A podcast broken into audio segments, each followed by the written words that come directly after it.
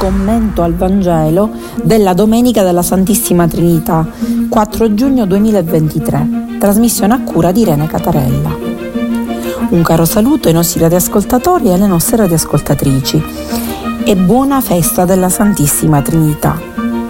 Questa festa ci presenta chi è Dio, chi è questa Trinità. Noi sappiamo che noi eh, Dio lo vediamo e sappiamo che è un'unica sostanza in tre persone. Dio Padre, Dio Figlio, Dio Spirito Santo. Il Padre genera il Figlio e dall'amore del Padre del Figlio e appunto scaturisce quello che è lo Spirito Santo che è proprio questo amore, questo soffio, questo pneuma, questo ruah. Che cosa succede quindi? Che per poter capire meglio in maniera eh, particolare, insomma, in maniera umana per quello che possiamo questo mistero, potremmo paragonare, di, il, diciamo, fare un esempio che è sempre lascia il tempo che trova, però un po' per capire la situazione. L'acqua è sempre acqua, però poi noi, noi possiamo trovare allo stato solido, ghiaccio, allo stato liquido, appunto la chiamiamo così acqua, e allo stato gassoso che è il vapore ma la sostanza è sempre la stessa.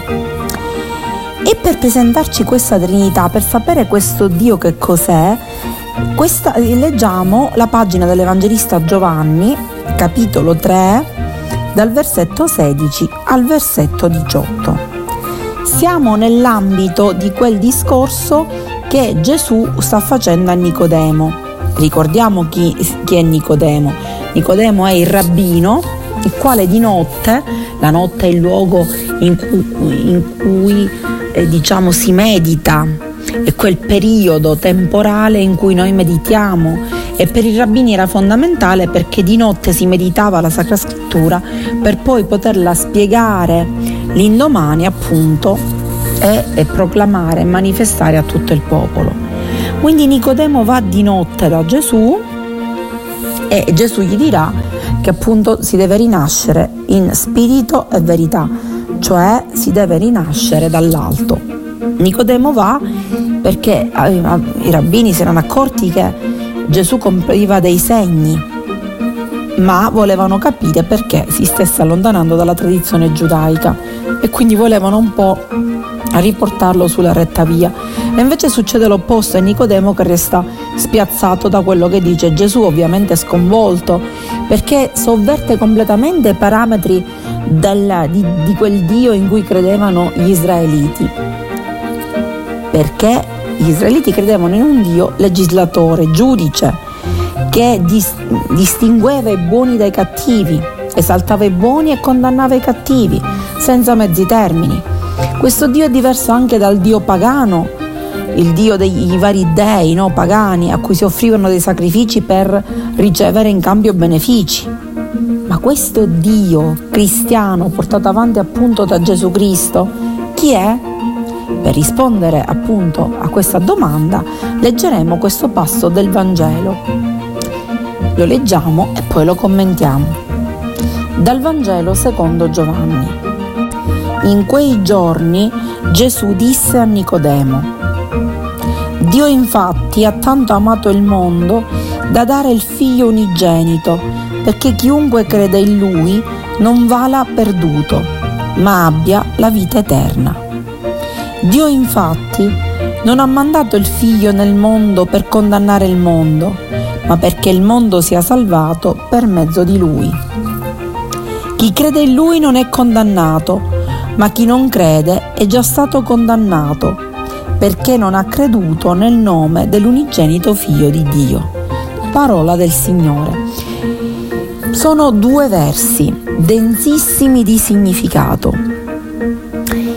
e, e ci dicono appunto di entrare in questa novità di Dio. Chi è Dio? È un Dio che ha mandato il suo figlio unigenito perché ama il mondo e ha donato il suo figlio unigenito. Quindi i primi due verbi che caratterizzano Dio sono l'amare e il donare. Per che cosa? per la salvezza del mondo, per la liberazione del mondo. Quindi amare, donare, salvare o liberare. Questi sono i tre verbi che caratterizzano il Dio cristiano.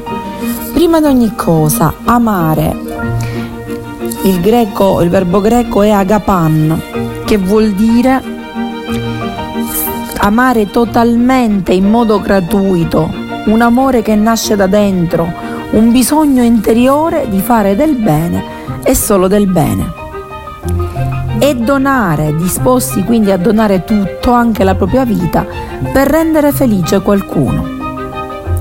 Questo verbo agapan che ricorrerà circa 35 volte. Ma chi è che ama Dio? Ama il mondo. Ora questo termine mondo ricorre tante volte in Giovanni, ben 78 volte, e ha vari significati significa l'umanità, ma in questo contesto indica l'umanità segnata dal peccato. Un'umanità che essendo segnata dal peccato dovrebbe essere nemica di Dio e invece no. Dio, proprio questa umanità, che ha peccato perché non si è fidata di Lui, perché ha fatto di testa propria, perché si è sentita autosufficiente, perché pensava di non avere bisogno di Dio, di poter fare benissimo a meno di Dio, questa umanità appunto ha traviato, ha tradito Dio, ma Dio lo, la continua ad amare lo stesso e ugualmente. Questo è il Dio che Gesù, figlio unigenito, e figlio per gli ebrei significava colui il quale manifesta, si comporta come il Padre, appunto ci presenta, ci propone. Il secondo verbo è che questo Dio ha donato, donare, dare il suo figlio unigenito. L'ho fatto in modo gratuito. E quindi perché lo ha donato? Perché Gesù ci desse la vita eterna, non la bios, cioè la vita diciamo umana, perché quella finisce, ma la vita eterna, la vita dello spirito, che è già qui su questa terra adesso, perché è la vita che che ha come programma principale l'amore. E questa nuova vita non si, non si, ottiene come poteva pensare Nicodemo ritornando del grembo della propria madre, ma si ottiene appunto, cioè viene dall'alto, credendo in Gesù Cristo che è stato mandato dal Padre proprio per darci questa vita perché è colui il quale manifesta il volto del Padre. Ma perché Dio ha mandato questo suo figlio, non lo ha mandato per condannare il mondo, ma per salvarlo. Quindi, attenzione, non si condanna mai la persona, si può condannare il male che viene fatto.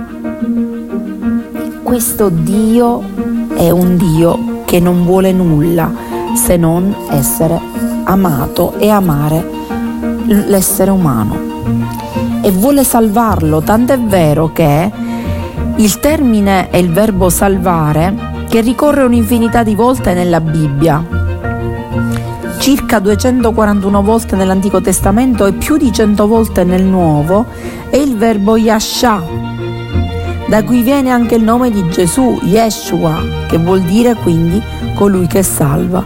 Gesù è colui che salva. Cosa significa salvare? Significa liberare da ciò che ci impedisce di vivere, sottrarci alla condizione di schiavitù, perché una persona che è schiava non può vivere in pienezza la sua esistenza.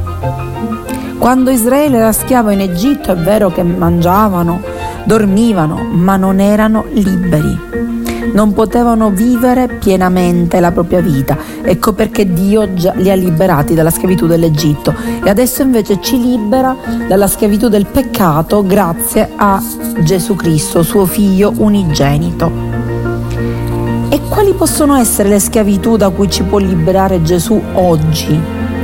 Sono le schiavitù contemporanee, l'attaccamento al denaro, chi pensa solamente ad accumulare beni per sé, è schiavo della sua bramosia, del suo desiderio, non si manifesta come essere umano, perché ciò che caratterizza l'essere umano è l'amare.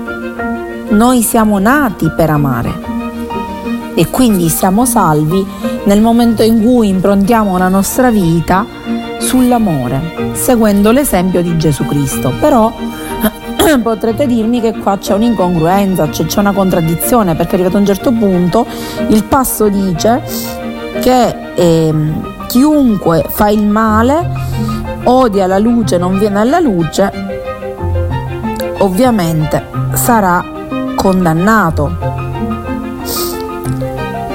Il mondo sarà chi non segue Gesù. Dobbiamo capire bene questo passo. Non significa che Dio condanna qualcuno, Dio non condanna nessuno, perché Dio è amore incondizionato la, questa festa della Trinità, questo passo di Giovanni ci fa capire che Dio è amore incondizionato, quindi ama sempre e comunque e non condanna nessuno. E se noi siamo suoi figli dobbiamo fare la stessa cosa, amare sempre e comunque. Ma cosa succede?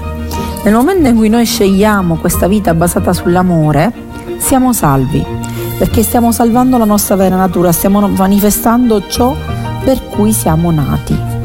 Ma nel momento in cui una persona non accoglie questa proposta di amore fatta da Gesù, non è che Dio lo condanna, ma è la persona stessa che si condanna alla non vita. Dio non dice mai che sarà punito assolutamente la persona, ma si condanna la persona stessa a una vita che non è vita, una vita di aridità, una vita di egoismo, una vita di chiusura, una vita che soffoca la persona stessa, soffoca e distrugge la vita divina che invece gli è stata donata dallo Spirito Santo, che appunto è stato inviato da Dio e dal Figlio unigenito. Quindi come vedete la proposta di Gesù d'amore non è una proposta imposta o una proposta che ehm, ci vuole appunto chiudere, limitare, no, ma ci vuole salvare, cioè vuole fare in modo che noi siamo felici della nostra vita. Quindi con questa consapevolezza di vivere come figli di Dio, sull'esempio di Gesù Cristo, con la forza di, dello Spirito Santo, appunto in Dio Padre, di vivere nell'amore perché Dio è amore e noi siamo suoi figli, vi auguro una buona festa della Santissima Trinità e vi do appuntamento alla prossima trasmissione. Un caro saluto